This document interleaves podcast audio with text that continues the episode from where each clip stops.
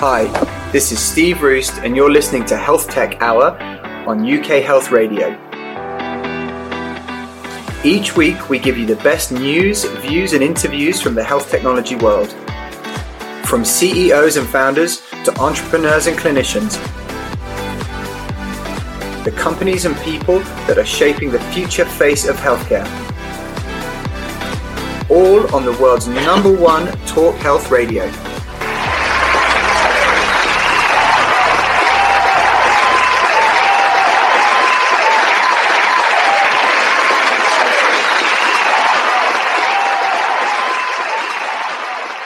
Hello and welcome to this week's Health Tech Hour on UK Health Radio, the world's biggest and best talk health radio station. Each week, we bring you the best news, views, and interviews with the founders, leaders, clinicians, and CEOs that are changing the face of healthcare in the UK and beyond. Um, as regular listeners know, I'm a CEO and founder of a health tech company myself called PocDoc, which is revolutionizing the world of smartphone diagnostics. Um, and I'm passionate about the people and companies who are changing the world. Thanks and welcome to everyone who's listening live on UK Health Radio. Thanks also if you're joining us on Spotify, Apple, Amazon, Google Podcasts, or even through YouTube, our YouTube channel. Thank you very much for joining and listening after the fact. It's great to have you on the show. We wouldn't have a show without you, so thank you very much for listening. Um, before we get into today's show, um, it's very exciting. This is the first show that we're doing after announcing our partnership with um, Zero Zilch Zip com, um, who are the new show partner helping us put the show on. Um, Zero Zilch Zip are the UK's leading curated alcohol free and low alcohol drinks retailer, online drinks retailer.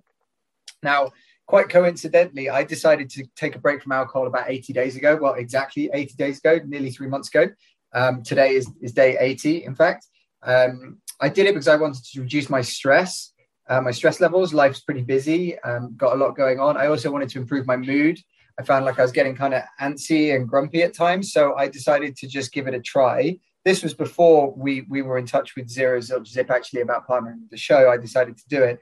Um, I'm sure I'll go and go back to drinking alcohol at some point, but but we'll see how it goes. It's it's going okay. Um, but I spent hours and hours and, and not a small amount of cash testing and trying out various non-alcoholic drink options, you know, from the supermarket, in the pub, or wherever. Um, you know, and and I had to kiss a lot of frogs, so to speak, before I found something that I liked. Now, people will say like, "Oh, why didn't you just drink water?" Um, but to be honest, for me anyway, there's something nice and uh, about having a different drink, a special drink, having to make it in a nice glass at the end of the day, popping open a bottle, something like that. There's just something in there that, in and of itself, is a is different to the day to day of just going to the tap and filling up a glass of water. So I was really interested in alcohol free, low you know, basically alcohol free drinks. So the reason why I love what Zero Zilch Zip are doing on their website is that they take all of the, the stress out of finding the drinks that you like because they've already curated it. So they have people working for them that have tried and tested all of the drinks on the on the website, and they basically hand selected the best beers, ciders, spirits, um, and wines even and sparkling wines, fizz. They've got a lot of fizz options on there. Now, um, I wish I'd found these guys three months ago because it would have made everything a lot easier for me. Um, and they do these amazing um, zero zip do these fantastic selection boxes. So you can go and you can choose a selection, or they can choose it for you, and you can kind of get a mix of everything sent to you. Um, they kindly sent one to the PocDoc Lab, and each week on the show, at the beginning of the show, I'm going to review a drink, a drink of the week we need to work out exactly what the right title for the segment is because drink of the week isn't very exciting but we'll we're going to call it drink of the week. So um, actually we actually had um, one of my team or, one of my team is going to do it from time to time because we're going to kind of if, if we have a cider drinker in the team they'll do the cider and you know a wine drinker will do the wine so it's sort of a fair a fair test. Um, we'll do the review after we introduce today's guest um, who is jacob beckley who's the founder of cure token and also um, of the Beckley Foundation. Now, on today's show with, with Jacob, Jacob's going to take us through um, some super interesting areas that we've never touched on in the show before. Uh, really, this there's the, the um, he is sort of at the forefront of an intersection between pediatric pediatric cancer research as ch- cancer in children and the blockchain and NFTs for good. So an NFT is a non-fungible token. Um, the blockchain and NFTs have been in the media a lot. Um, and there's a huge documentary at the moment around on Netflix around cryptocurrency. Um, but what Jacob is doing, the angle that he's taking around using it for good, using it to fund research into pediatric cancer is something that I certainly personally hadn't seen before. Maybe it has been out there, but it wasn't something that I've come across before. So super excited to get into it. Jacob, welcome to the show. How are you? Oh, I can't. We can't hear you, Jacob. We got we've got some sound issues. Are you okay? One second, everybody. Jacob was just trying to come back. While Jacob's trying to figure that out, um, why don't we jump in to the review of the week of the drink? And Jacob, when you feel like you figured it out, you can just um, you can just kind of jump in. Um, and if you have to drop off and dial back in again, that's totally fine. Um, so this week, Steve's drink review of the week, which to be fair, we have to figure out the title for. This week actually isn't done by Steve, but is done by Vlad, who is head of R&D at the PocDoc Lab and is a committed dedicated cider drinker. I don't think he'd mind me telling you that. Um, and uh, totally honest, he was a long term alcohol free drink skeptic. So when he heard about the sponsorship that we were doing, he wasn't, he, he was very, very skeptical that alcohol free drinks would even come close to the taste, quality, um, enjoyment of uh, a not uh, of an alcoholic drink. So in the box that we got this week from Zero Zilch Zip, um, we decided there, there were some ciders. So instead of me tasting it, like I said, we gave it to the dedicated cider drinker Vlad, and he drank the crafty nectar craft cider. So after this, we're going to put all the information out on the social so you can see, um, including his like full unedited reaction because it is absolutely incredible. But in summary, he loved it. He actually said word for word that he couldn't tell that the crafty nectar craft cider, which is non-alcoholic, he couldn't tell that it wasn't alcoholic. It was nothing like a fizzy apple juice at all. He was very concerned that it would be like fizzy apple juice. He said it had this acidic tang, the same as, as, as normal cider, and he was genuinely blown away. So, um, if you want to get the crafty nectar craft cider or any other non-alcoholic drinks, check out zerozilchzip.com. Um, look at our socials. I think we've got Jacob back. Jacob, are you there? I am. Can you hear yes, me now? Yes, Jacob. We have Jacob. Look at that. Well, this is what happens in the pandemic. We get to like be 100% virtual and lots of technology issues. It's, it's all good. It tested my skills as a broadcaster. I enjoyed it. Yeah, keep you on your toes there. So, yeah, but, uh, but thank you for thank you for having me here. I'm I'm really excited to to talk about all of that blockchain and yeah, pediatric cancer and everything. And and I, I am too because you know I've obviously been aware of the blockchain. Block the, the, the blockchain's been around for a while, you know, but in different ways. But I think that what you're trying to or are doing is really interesting way of, of utilizing it, um, like a force for good, which I think is really interesting. So, um, as people know, regular listeners know, we do the show in three parts, which is sort of the beginning bit is more of an origins piece. And then the middle bit is all of the amazing stuff that you have done and are doing. And then the end bit is how you yourself sort of stay on mission in what is obviously, you know, difficult times in a difficult sector, um, you know, m- both emotionally and sort of physically hard to keep going. So it'd be, you know, you, it's always interesting to hear entrepreneurs and, and, and, their thoughts around how they stay on on their mission. So let's let's just start because I know that you've you know you've come to this health area through a really interesting angle. So what's your journey been like to this point, and how did you start getting involved in healthcare, health technology, you know that type of thing? So I know you're you're kind of a technologist at heart, right? I, I am, yeah. So my my day job is that I'm a executive vice president of technology, product, and innovation for an innovation agency uh, in the U.S. And uh, so uh, I've been working in this space for years, but working with brands, not in the healthcare sector. You know, so yeah. it's in consumer packaged goods and it's uh, it's in uh, business to business things like that. But uh, but my passion has always been, you know, charity, you know, nonprofit, uh, philanthropy.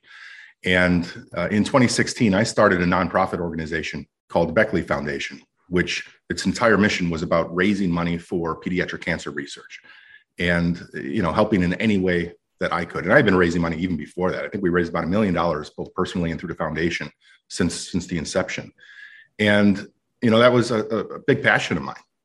So what? Where did uh, that, and where did that passion come from? Because I know that you, you know, you didn't necessarily have to do that, right? I mean, that's almost like you have your day job, like you say, which is probably quite difficult, and you're doing amazing things, and then you just decided to do all of this stuff alongside it. So was there a particular a moment or a trigger or a what, what, what, you know what was the first thing that you did yeah i think that the the trigger was was that i recognized that pediatric cancer is highly underfunded Uh, okay. Uh, and and working in innovation uh, for my career, I, I always feel that it's best to go to the root cause of an issue. And when you find that, figure out what the triggers are and problems are for that that cause right. that issue. And as you back up all of the problems around health today, around cancer specifically, I felt that the dollar would be better spent focusing on pediatrics. And uh, you know, I, I, had met a very passionate researcher many years ago who, who dedicated her life to pediatric cancer, cancer research, and that inspired me. And I wanted to do whatever I could to support her research, but it has grown way beyond that at this point, and it's gone. And how, how much did you know about pediatric cancer or cancer? Because yeah, I mean, there there's you know within healthcare there's a lot of nails out there and not enough hammers. And so you know what was that process like as to how you determined yourself that you felt that pediatric cancer was where you wanted to to dedicate your your efforts?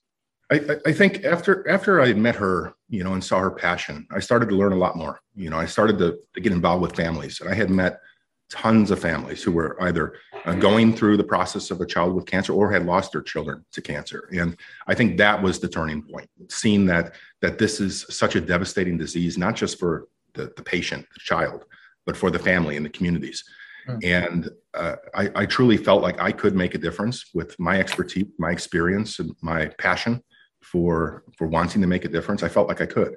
And uh, it's it's those families that uh, that really inspired me to to want to take it to the step a step further and start the foundation. So I had I had actually done a lot of stuff. You know, foundations do historical things. Like they'll host parties. You know, yeah. they'll, they'll do marathons. You'll climb mountains.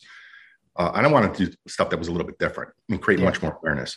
So, like for example, like I I would twice now I, I built a boat by myself. I'm not a boat builder. I don't know anything about built and designed a boat and then okay. rode across a big body of water here in, in the US, which is Lake Michigan and it was 65 miles across 25 hours nonstop. And i'm not athletic either. I sit behind a computer all day you know so it's putting myself out there and like, trying to how but like okay i love this stuff because i you know i i haven't done anything quite as unique as that but you know i've raised money. One of my one of my friends died from testicular cancer. Another one of my friends this is you know in their early 30s died from non-hodgkin's lymphoma. So you know i can relate to the raising money doing sporting events piece of it even though i haven't built my own boat or even anything quite as anything close to as, as amazing as that. But how how, um, how did you come up with that idea? Like what what led you to that? Because you could again have done a whole bunch of different things. So like what why build a like where where does that how did you end up in that?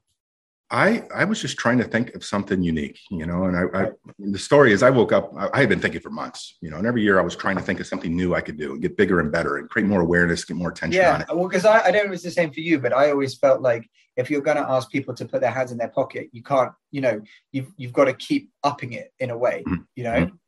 Yeah, creating more excitement. You know, making yeah. it a little bit different. So I woke up in the middle of the night and I just had the thought in my head. I'm like, I wonder if anyone's ever rode across Lake Michigan and right. if you don't know Lake Michigan, it's it's a big body of water. You can't well, 65 see miles. Well, I, I live on Lake Geneva, and that's about 70 kilometers. So Lake Michigan's even bigger than that.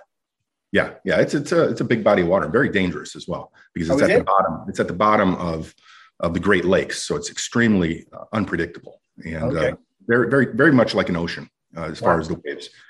And uh, yes, I woke up just like I wonder if anyone's ever done this. So I, you know, being the innovator technologist I am, I went on Google first stop. Yeah.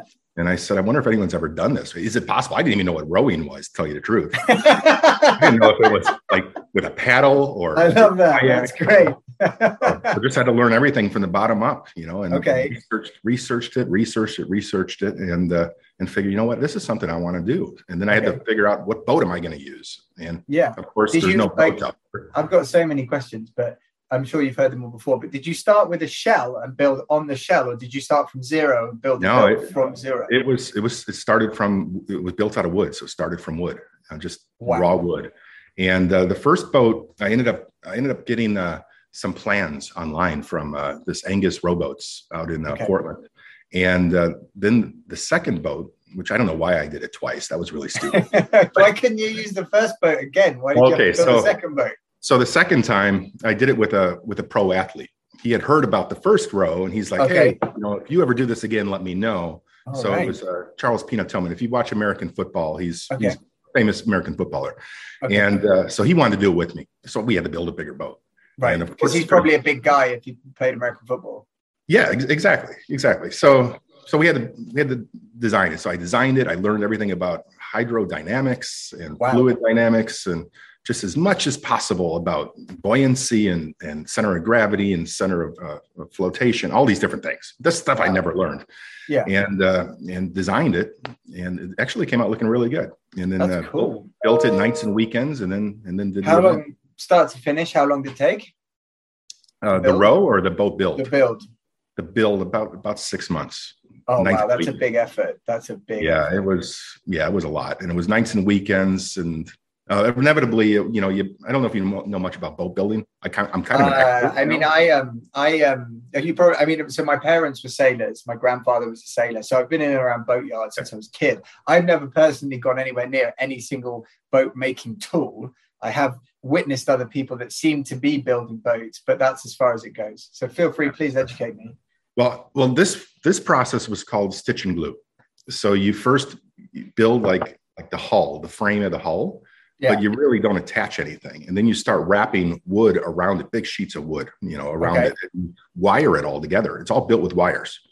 And then wow. once you form it and you balance it and you get the shape and the perfect, you know, perfect balance, yeah. Then you actually go and you glue it, which is done through epoxy. And you epoxy, okay. then you cut out all the wires, and then now you have your shape and then you sand right. so you can't sand anymore and then you uh, and then you fiberglass it on the bottom so it has you know, oh water. wow you actually fully fiberglassed it yeah yeah oh, it was wow. it, it, ended up looking really good in the end so i i mean we could do the whole show about this but i know there's yeah, more to talk about but i got we i know we can keep coming back to the boat at different points in the story but i got one more boat question and then um was there was there like a, a moment a point of like maximum danger where you're like 33 and a half miles across and you've got 33 and a half miles to go and you're like I, were you how confident were you in your in your vessel basically the entire way?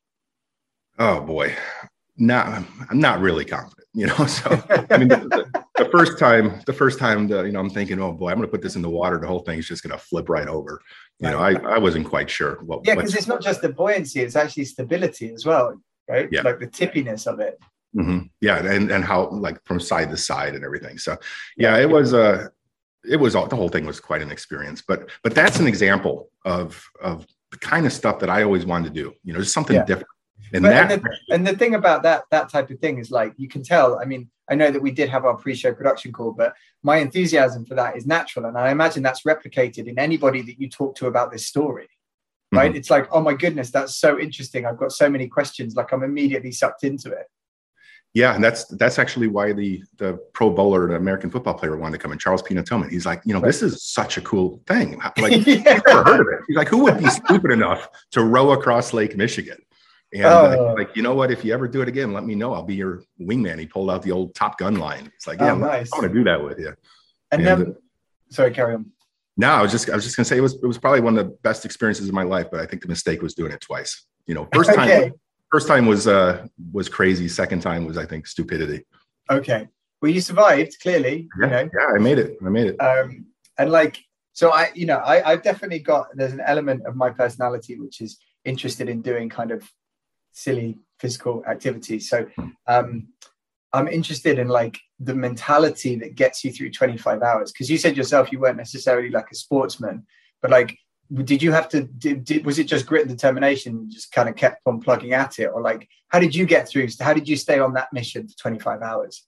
Yeah, and I think this applies a lot to my career, my passions as well. the Same thing. It all comes down to mental stamina.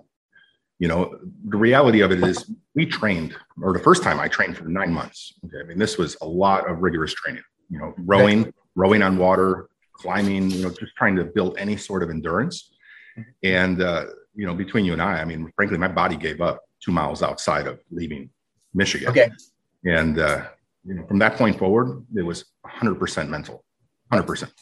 You know, so physical, the physical aspect of it, your body turns to rubber, it just gives up. And then the only way you're going to get through it is if you have the determination and the willpower to do it. And then, you know, in my case, I was grateful enough to have you know the families of, of pediatric cancer patients and survivors and and, wow. uh, and behind me you know and just the thought of them in their head that any dad would have jumped in the boat and rowed across lake michigan without any training without any support just yeah. because you know if they could do that and get their child back they would do it in a heartbeat that's right. what was driving me you know it's right. uh, that's, aspect. That's that's that's an amazing. I think that's an incredibly powerful statement, right? Which is sort of like puts everything to perspective. Like what you know, the scale of your challenge is nothing in comparison to a family that's lost a child. Yeah. Yeah.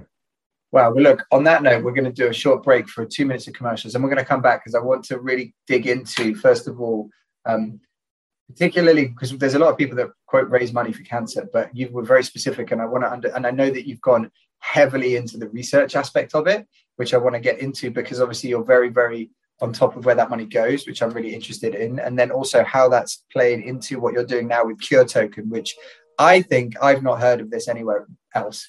I've not seen this anywhere else. So I think we, we can have a really good discussion and we can educate all of our listeners about the blockchain and NFTs um, which would be good. So, look, we'll be back in two minutes with Jacob Beckley, CEO of the Beckley Foundation and of Cure Token.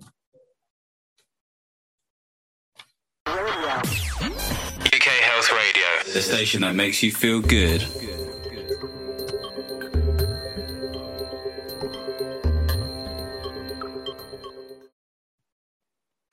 It used to be hard to find the world's most wonderful alcohol free drinks. Not anymore. Whether it's a health thing, a lifestyle thing, or you're trying new things, make sure you save yourself on the guessing game of the supermarket shelves and shop with zerozilchsip.co.uk for the world's most carefully curated range of alcohol-free beers, wines, spirits, and more. Health Radio listeners can save 5% using the code HEALTH5. Visit zerozilchsip.co.uk because nothing's better. UK Health Radio, the station that makes you feel good.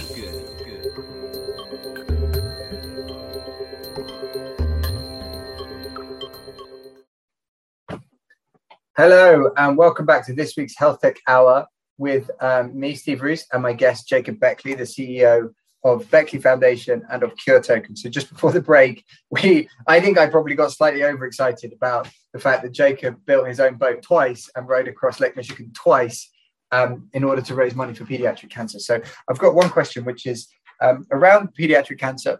Cancer, even pediatric cancer, covers a huge number of different conditions in different places, different types, different illnesses, different children, different all sorts of different things. How have you managed to navigate that world and understand how to put your money that you're raising to the best possible use? Well, you know, as I said before, you know, pediatric cancer is is probably one of the most underfunded uh, cancers, at least in the U.S. You know, they they receive four percent uh, of funding from the government here you know, and uh, cancer associations. So a lot of the funding that goes into research is private sector. You know, Right, it's from okay. you know small foundations and and you know people like myself or the foundation that just want to help it. And you know, so I, th- I think the the key is in ensuring that the dollar is going to some place that's going to be used effectively. And that's why I'm grateful that I found uh, Dr. Mary Beth Madonna at uh, Lurie's Children's Hospital of Chicago and Rush University. And she's doing such progressive research with uh, pediatric cancer. And, you know, specifically one of the one of the most aggressive forms of childhood cancer is neuroblastoma. And that's one that I, I really want to focus on because, as I said before, you know, it's that innovation side. If you can focus on the worst kind of cancer, the deadliest form of it at its inception, that's where the breakthroughs are going to come. And, uh, and, you know, we've been able to provide a lot of support there. But, you know, as of late, uh, we've actually taken it a step further. You know, we've, we've done a lot more with, with Cure Token, Cure Chain, and, and research and all that, and where things are going. Mhm. Um, that, uh, you know, I, I, I still believe that we need to fund research. You know, there's no question about that. But I feel that if we want to be uh, really effective in this battle, we have to enable research to be more effective, and that's Yeah. the that we're on right now. Right. And so why um why why is it that that um in the US at least, and I, I don't know the statistics outside the US, so I, I can't comment, but why why in the US at least is it so underfunded relative to non-pediatric cancer, do you think? I'm not quite sure why exactly. I just know that that's that's one of the That's problems. what it is. You know, it's, it's what it is. A lot of the money goes to to adulthood cancers, uh, Uh-huh. lung cancer, uh, breast cancer, obviously, and all these are devastating. So I'm not trying to say they aren't They're horrible diseases, uh, but but for whatever reason, it, the the children uh, just have been a little bit neglected and overlooked. A Mhm. lot of times because um, of the rarity of the cancers, I, is probably one of the reasons. It's not it's not a pandemic of cancers. yeah. uh, such as lung cancer or colon or breast cancer. Uh, but uh, but I, I, I do feel that that they need attention. You know, we need need to put some funds there because I, I really do feel that that's going to be the catalyst for adulthood late stage cancers. Is all going to be affected by research on on the most aggressive form and, and, at its inception. I mean, this is it's not a novel idea. It's, it's how you solve problems in real world and business and in yeah. research. Even it's it's just where you need to focus. So I think putting the spotlight on that, putting more attention on it, I think is is what's going to make the difference. And that's been my mission for many years. And and um, I'm trying to to take it even a step further now with with Cure and and blockchain. So look, let's. I just want to clarify for everyone what neuroblastoma is, and then we can get to cure chain and blockchain. Just so is that a that's a brain cancer, presumably neuroblastoma. It's, it's a uh, it's a solid mass tumor. Um, it's actually kind of a misnomer because you think neuro and you immediately yeah. Well, that's what I thought. Yeah, that's a that's like a glioblastoma or glioblastoma is more uh, brain, but neuroblastoma is actually a solid mass tumor. It usually settles in the uh, renal glands, which is near the, okay. the, stomach, and attaches itself to spinal cord, for example, or the right. nervous system. Very difficult to operate on uh, because okay. it does uh, it is extremely aggressive, and usually uh, when you do treat it, you know you're able to have surgery on it, get chemotherapy and other th- uh, other treatments. You you can you can do well, but if you get it again, your chances of survival uh, decrease significantly. So it's right. it's a you know of course research has been getting better, treatments have been getting getting better throughout the years. But when we started you know raising money in this space, it didn't matter if you were a child or an adult, you were still getting adulthood treatments. You know, you were still getting right?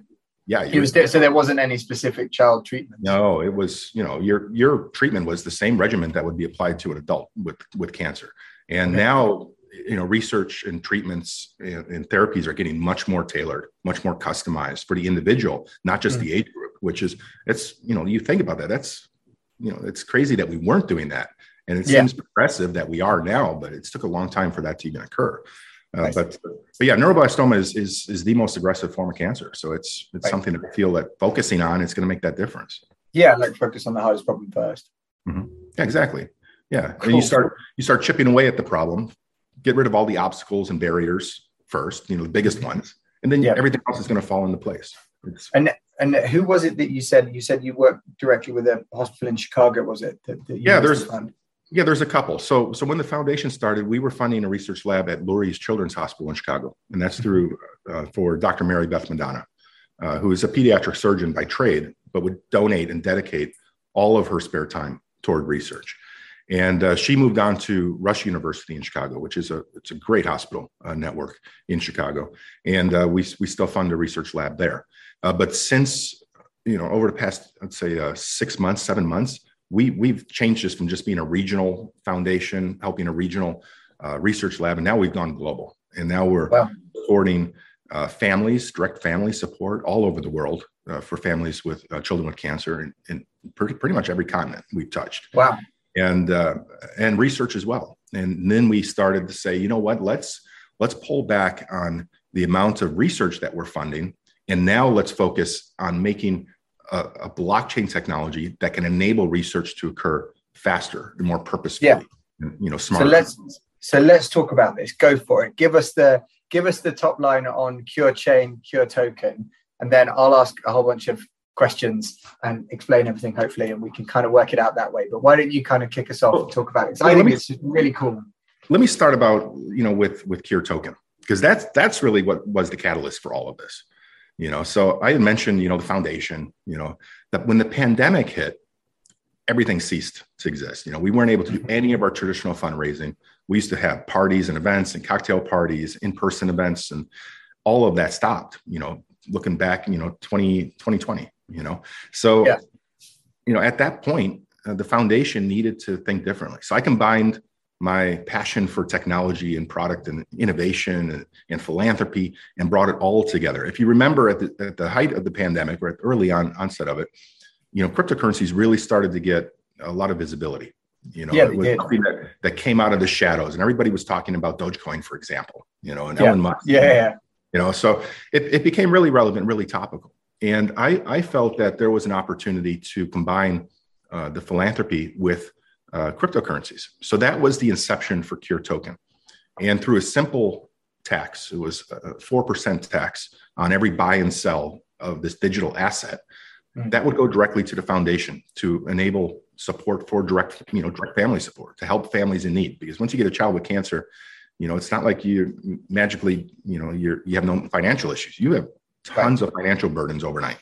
So that's one of the, the missions of Cure Token is to help families. But the second was to, to help fund additional research. So that that enabled that to occur. What quickly happened uh, right after Cure Token's launch is a movement started with the, the communities that got involved with it that felt like Cure Token could be the catalyst for change. You know, right. one one change would be making healthcare affordable, equal, and accessible worldwide, which is a, a big and lofty goal. Uh, That's but, well, it's especially a big goal for, for for you guys the other side of the pond. Yeah, exactly. exactly. With uh, with such a great healthcare system over here, it's flawless. Yeah. Well, I mean, flawless. I don't know. That's a whole different show. But anyway, carry on.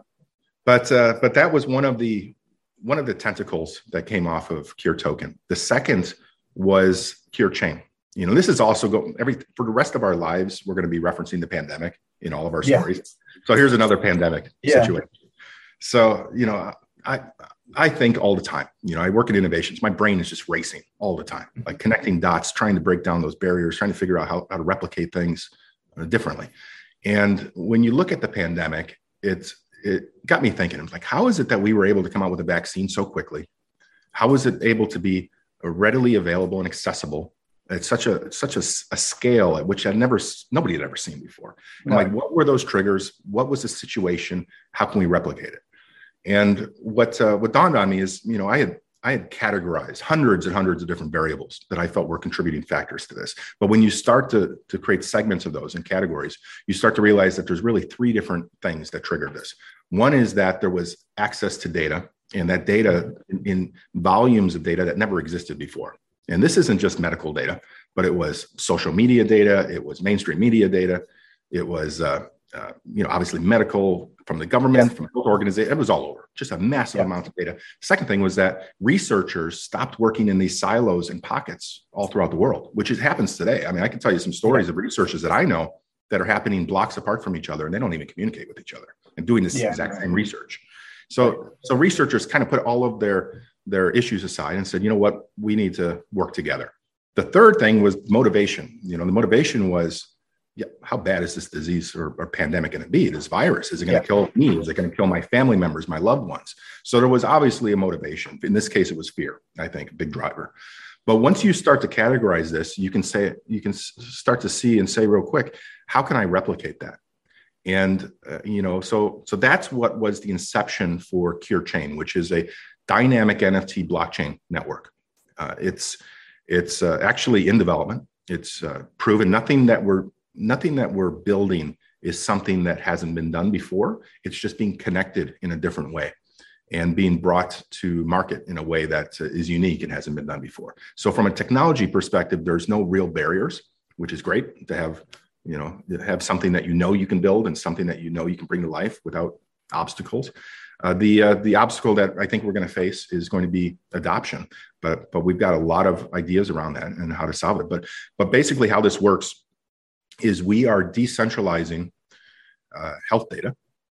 Uh, so you know, first first party data, which is your medical health records. It's uh, You're like electronic health records. Yeah, yeah, yeah, exactly right. And making it easy through blockchain technology to provide consent.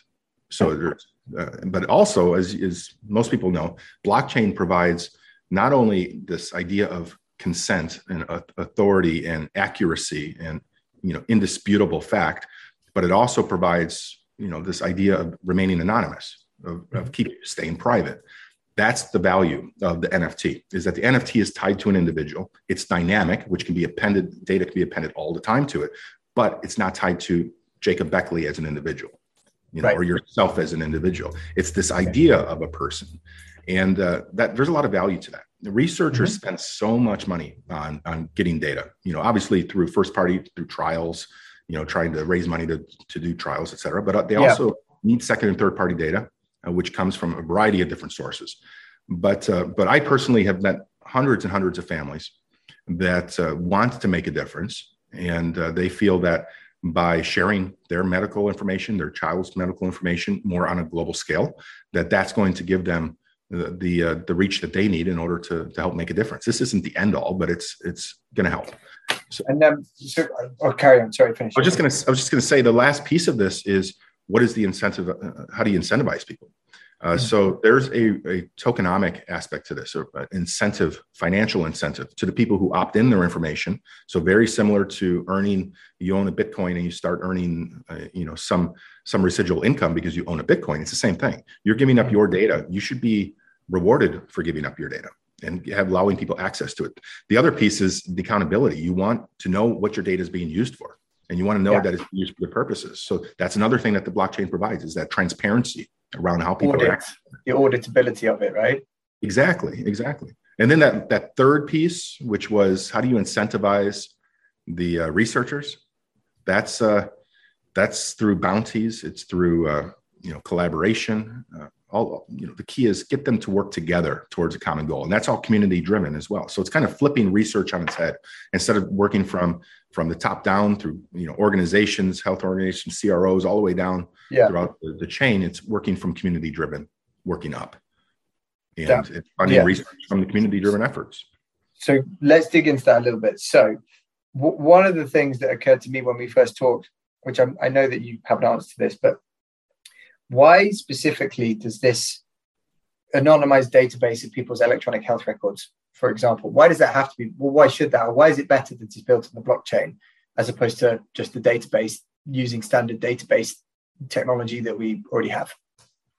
This this idea is not novel. People have tried this before. They they've built databases of medical health records. In fact, one of our uh, you know our, our, head of technology that's come on board is from a consultant used to work for the CDC for many years and did right. just that you know, and tried to build that. And there's a lot of groups out there trying to build that. And the problem is it's not scalable. You know, you you deal with with cloud-based infrastructure and with databases, and uh, you know you're updating over here, you're updating over here. People are accessing. It's just not uniform. So we're right. we're not looking at something that is uh, uh, you know something that somebody builds and then you know somebody loses funding and somebody goes and rebuilds it again. I mean that's the right, cycle. Right. What right. we've done is we're trying to build the the main platform that enables this to occur. And people will build off of this. This is going to be the standard for how research occurs through blockchain technology. So, and, okay. and blockchain is providing is the transparency, the accountability, the proof of you know ownership, uh, proof of um, you know the uh, proof of stake is another feature. I mean, there's so many different values that uh, of which technology provides in this equation. That's a, it's it's inevitable. And I'm, I'm, I'm just to reiterate, we're not the first ones doing this by any means we're the first ones doing it, I think, in the smartest way and focusing on research. You know, yeah. there's a lot of a lot of blockchain tech that's being used in healthcare. You know, a lot. Yeah. And it's because it's proven, and because it's you know the next evolution of of healthcare technology. And how, um, like, if you, how, how would a researcher, so if a researcher wants to access somebody's records to include them in a piece of research that they're doing how would they interact with this service? Would it be as far as they're concerned would it be a, almost like a simple web application that they might use to pull it down but it's being pulled down from the blockchain or would they have to do something more complex to access this information no no they, they wouldn't have to do anything complex and we're trying to keep this agnostic so right. so and trying to make it as as simple as possible but also as much of a utility as possible which means it could be any of those things. It, you know, okay. it, it, there is no one aperture to access it. It's what right. is the need based on requirements based on a specific situation. This is totally agnostic so that it can be accessed by existing systems. It could be accessed by new systems yet to come. Um, it's uh, it's just trying to build that middle layer of of uh, the the hooks, you know, to kind of the operations, the gears of the engine, and then yeah. you know the exhaust of it how it gets leveraged is is up to the end use case. Yeah i mean i think it's really interesting because you i mean I, I, asked a question that sort of knowing the answer. You, you know there's there are hundreds thousands of medical databases already. I mean there's an electronic health record system and you know like there's there's been this drive around uh, you know open access information sharing anonymizing that stuff all that kind of stuff it's happened in the uk as well I'm sure it's happening in the US, but but you're you're right. Like the companies that are trying to do it, unless the unless it's government funded, then you're dealing with companies that are raising VC money in order to do that. And who knows what, and obviously they're raising VC money in order to do that because they believe that there's an economic payoff in there somewhere for what they're doing, which obviously at some point is going to be a conflict of interest in some way, shape, or form.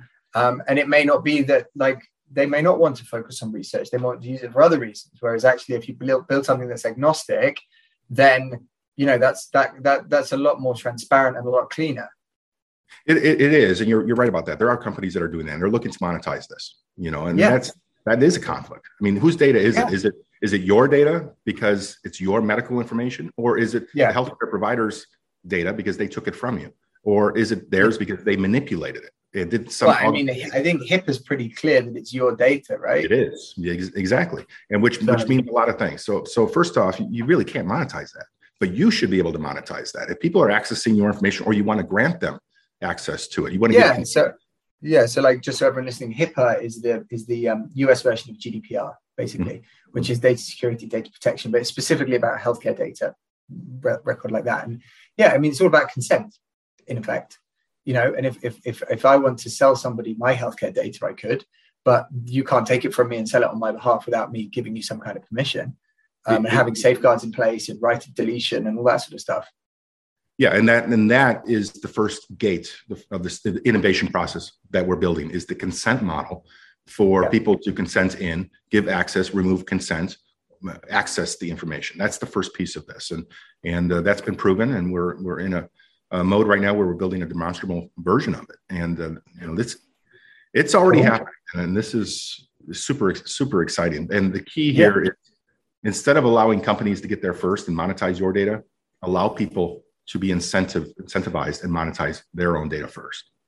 I think that makes sense. So we're going to do our, our, final break, short commercial break, and we'll be back for the final part of the show with Jacob Beckley, um, CEO of the Beckley Foundation and Cure Chain Cure Token. We'll be back in two minutes. UK Health Radio, the station that makes you feel good.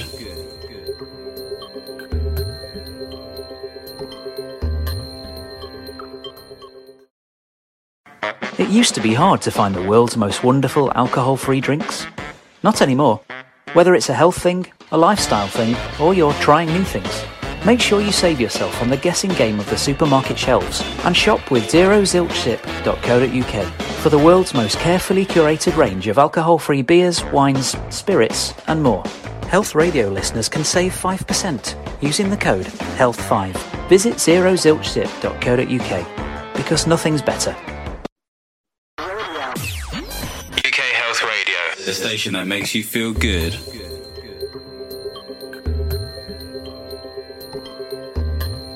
Hello, and welcome back to the final part of this week's Health Tech Hour with myself, Steve Roost, and our guest today, Jacob Beckley, who is the CEO of Cure Chain Cure Token. So before we stopped for the commercial break, we were deep into understanding the Cure Chain, which is um, Jacob's new innovation on how um, blockchain technology can be used to um, allow or to democratize the i guess scientific research progress medical research progress and make it available to all um, and, and both from researchers and from individuals who can sort of opt in to do it. So um, what has the feedback been from researchers from the community from individuals? Like what what's the word on the street about what you're doing? Well from a a patient perspective um, you know i I work in consumer, so I, I, call them consumers, even though they're not consumers. But consumers. Well, no, in the US, they're definitely consumers. You can have a, an ethical debate about in the UK whether they're actually consumers because they, they don't actually pay for it. But yes, that's a different that's a different thing. But I, I would call them consumers in the US. But please. So so from that perspective, um, people. I mean, I've asked a lot of people. Um, obviously, I get involved with patient families a lot. You know, through the foundation, meet a lot of families that uh, have a child with cancer or had a child with cancer and it's resounding. Everybody says, if I could make a difference by sharing my information, if I could prevent the next child from getting cancer through sharing my child's medical records, they would do it in a heartbeat. You know, they're not even in it for the monetary aspect, you know, the, of the, the NFT residual passive income coming. Uh, but uh, but outside of that community, I, I, think people are interested in the concept of of uh, democratizing the, this whole this whole ecosystem and being able to get rewarded for doing so. You know, they're like, Yeah. my data is just sitting there, or it's getting used without my permission. Well, also, like let's be let's be honest. I mean, how much data did we give up to the authority? I mean, I'm not a tinfoil hat person, by the way, but how much data did we give up to the government just willingly, or well, we were obliged to do it through COVID, and we didn't even have a choice. And we just like, have it. Here's all my information. Please give me a pass to let me go to a restaurant. You know, I don't know whether like in Europe the the, the vaccine passports and stuff were everywhere. I don't know if it was the same in the US. Maybe not, but um, yeah, like we gave up that stuff all up willingly. So what's the, what, what's really the problem here? Yeah, I think people, the appetite for people to do it, it exists, whether they believe it or not, or know it or not. You know, and Yeah. if they're they're doing it every single day. Why not take control of that? Why not have more, uh, you know, more accountability take place? Well, and also like think about like if your health records are just sat there like 99% of the time, just no one's looking at them, no one's doing anything with them. Like, why wouldn't you want if you could if you could be confident that it was truly anonymized, right? that's And it was and it was secure, there's no downside. and that it was getting used for purposeful reasons. I yeah, of course, not yeah. being, you know, I don't know, being used by Yeah, I you- don't know, Scrooge McDuck in his new Yeah, you don't want- Big Brother, or you don't want that idea that Big Brother or this big organization is now getting data about you personally. Yeah, exactly. Your- I know, I and there's all kinds of ethical issues around insurance for people with certain conditions, and you know, uh, job discrimination, and all kinds of different types of discrimination because that information is very sensitive. So it would have to be very secure. Yeah, exactly. Very secure, which it has to be because of HIPAA and GDPR and CCPA and all these Yeah. other underlying, you know, certifications and groups and, and processes that things have to adhere to. So that's a given. But the second thing is people don't want it tied to them. You know, the moment it gets tied to them, then they're like, yeah, this is a little weird for me. I don't want to give Yeah, Beckley's information to this group, but I'll be more than willing to give you the idea of this person's information. And Yeah. it, it takes away that barrier of, of putting yourself out there, which a lot of people don't want to put themselves out there at the end of the day. Uh, so Yeah. it disconnects the individual from the data. Uh, Yeah. But keeps it relevant. You know, demographical data is extremely valuable. So you still need to know approximate age, ethnicity, race, gender, all these different types of things are variables which are extremely important in this data. But Yeah. does it, do they need to know that it's you and this is where you live and this is your social security number? No. They just need to know approximately, you know, you live in this zip code potentially, and that's enough. Yeah. I know. I think it's really interesting. And so let's just go through um, the residual or passive income piece because I wasn't. I'm not totally sure exactly how that works with NFTs. So just for the, my benefit and the benefit of everyone listening, how, how does that passive income thing actually sort of work? So, so the way NFTs work, and NFTs today, everyone knows them are like you know big ape Yeah. monkeys, monkeys and apes and Yeah, like pictures of images. things and artists like just doing an NFT sale, and I think loads of sports teams have done it now. yes, yeah, sports teams, movies are going into this area. Yeah, Uh, but it's the uh, entertainment and sports is the first driver of NFT and NFT technology. NFT has been around for a while. This is not a novel thing. It's just that it's getting much more spotlight because of entertainment and sports and, and so forth. Yeah. But the power of NFTs is much greater than an image or a spinning logo or a video. The power of NFT is, is what you can attach to it, the data side of it. And uh, you know, by leveraging a non-fungible token and making it dynamic, you can you can append data to it and it, and it creates value. The how much value data can you? Is there like a is there an upper limit on how much you can append? Like um, in terms no of like, because these are these data are size, data packet size, or anything? no because these are point records, so they're all pointing Okay. to data points. So it's Right. uh, it's there's there is no issue with uh, size limitations at all. It's just refer- uh, data point references. So, um, but when you think about an NFT like a monkey or an ape, you know, very famous. Everybody knows these things. Yeah, so I just want to be clear that he's referencing there's a very famous set of NFTs that is around monkeys and apes. Just There's so a- there's a lot go- of them. not- yeah, we're not going off on a tangent about monkeys. It's they they're like a big deal in NFT. in NFT land. space. Yeah. So if Yeah. you know anything about NFTs, that's the hot thing and has Yeah, one of my one of my friends actually bought an NFT of a monkey. Um, he, he and, and, and, and it's probably made some passive income because of it. And the way how, that how yeah exactly sorry so the way that works is is NFTs are actually smart contracts. So smart contracts are logical, tech, technical business rules, you know, financial rules inside of code. That is that is the NFT. It's a smart contract, and what that allows for is anytime somebody uh, sells it, buys it, accesses it, you know, all whatever rules you set up, certain triggers can happen. So in the case of like an NFT of a visual NFT, when you transfer that to someone else, there's usual residuals. So, like, let's just say you were a, recording artist and you, Mhm. you created some song. You're you're going to own or earn every time somebody listens to that royalties. It's the same thing. NFTs have a royalty based system built into them if, if you want it to, and that's the passive income. So, so by owning it, it becomes more valuable. So like micropayments type of thing. Exactly, and then by accessing it, um, you can set up business rules that reward. Every That makes sense. So like if you you agree to provide your day your health record anonymized and a secure, let's just assume that that's hygiene factors, table stakes for the for the technology to work. And then every time a researcher or organization uses your record, then you you get some kind of micropayment. Exactly. And then, you know, you could opt in to say, you know what, I want that to go to charity. I want that to go to a foundation. I want it to go to whatever purpose. It doesn't have to go directly to you or your wallet. Uh, but uh, the, I I guess the possibilities are endless when we start talking about the yeah but then but then like you get people like actually opting in. Because i think one of the biggest issues that that around this space obviously with covid kind of like you alluded to people i think it was sort of uh, they sort of were forced to volunteer information right? Because it was sort of like if you don't then a we might not get a vaccine and you you might be complete everyone will be completely you know in a complete pickle for a really long time.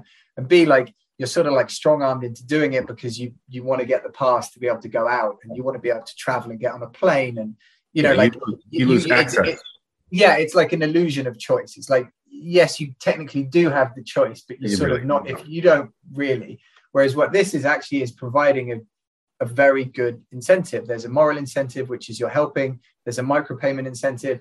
And you can also determine that that then goes back into the research pot anyway or the charity pot anyway. So i could see this being pretty attractive to people Yeah, I, I, I think it, I think it will be. I think the gap here and the differentiator we have is that this is not a for-profit model.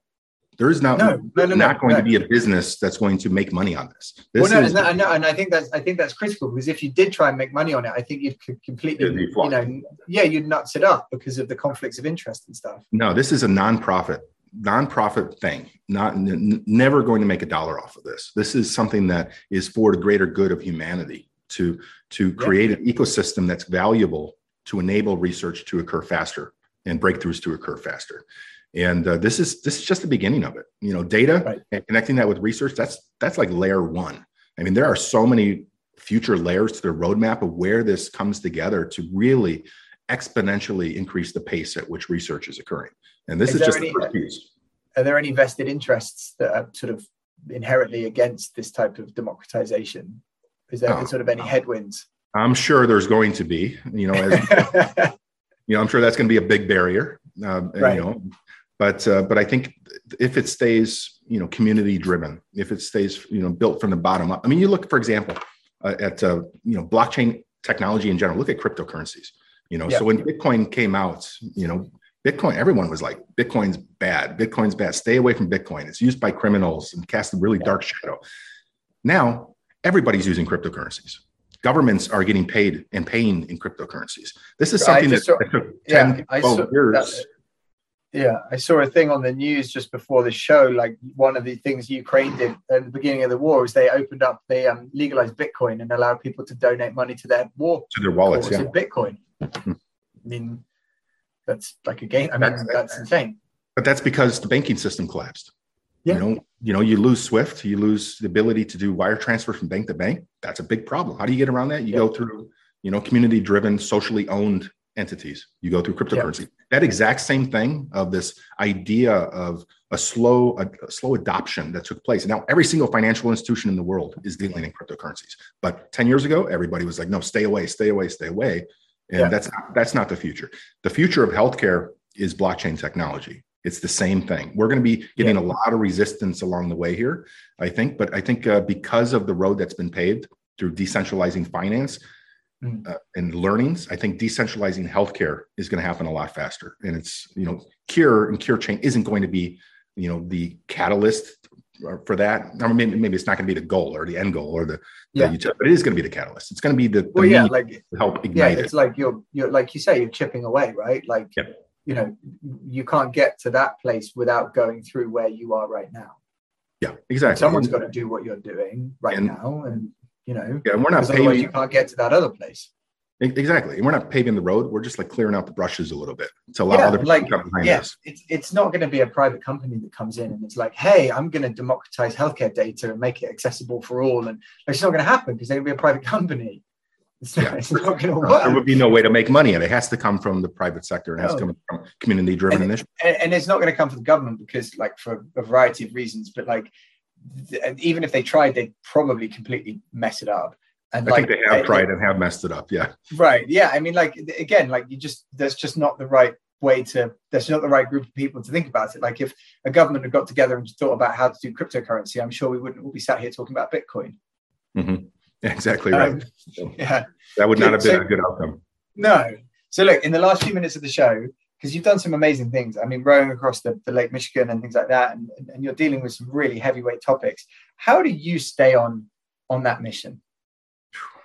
I, I have a lot on my plate. You know, I mean, I, my brain is always racing in so many different directions, and I, I think what keeps me going is is really two things. One is the uh, the the drive and the passion I have. I mean, it's just it's it's intense. I want to to just capitalize on everything I've learned and all my experiences and make something better out of it. I dedicated my life to a life of service many years ago, where I just I'm like, you know what, my life is not about me; it's about others, and this is the way that I'm bringing that to life. You know, is Right. through the charity side, the philanthropy, and now what I feel is going to be the game changer in healthcare.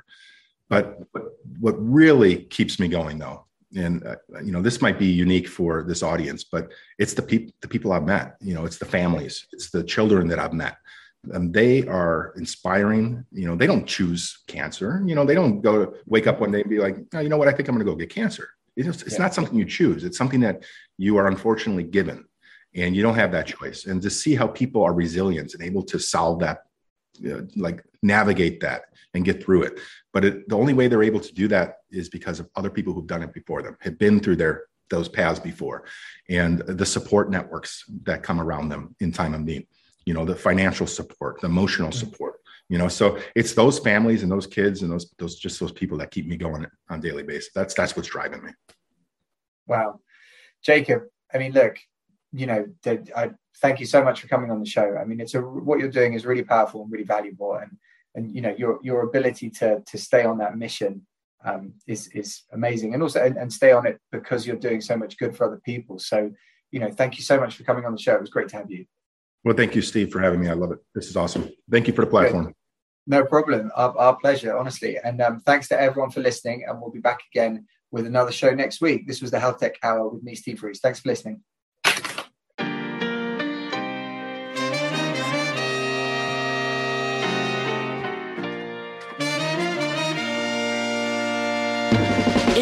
Summer of 16, was it love or nicotine that made us mellow on the 31st?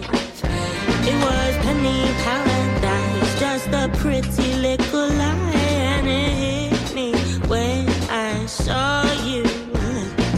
Hand in hand, cold harbor line. Never take it easy on the PDA.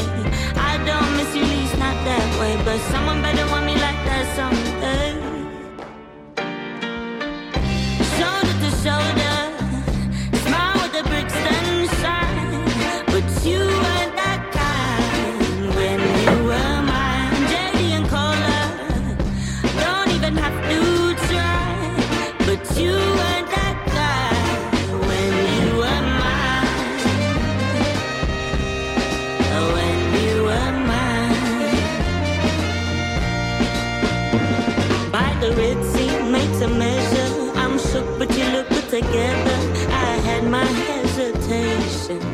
But I just can't hate them. You're breaking the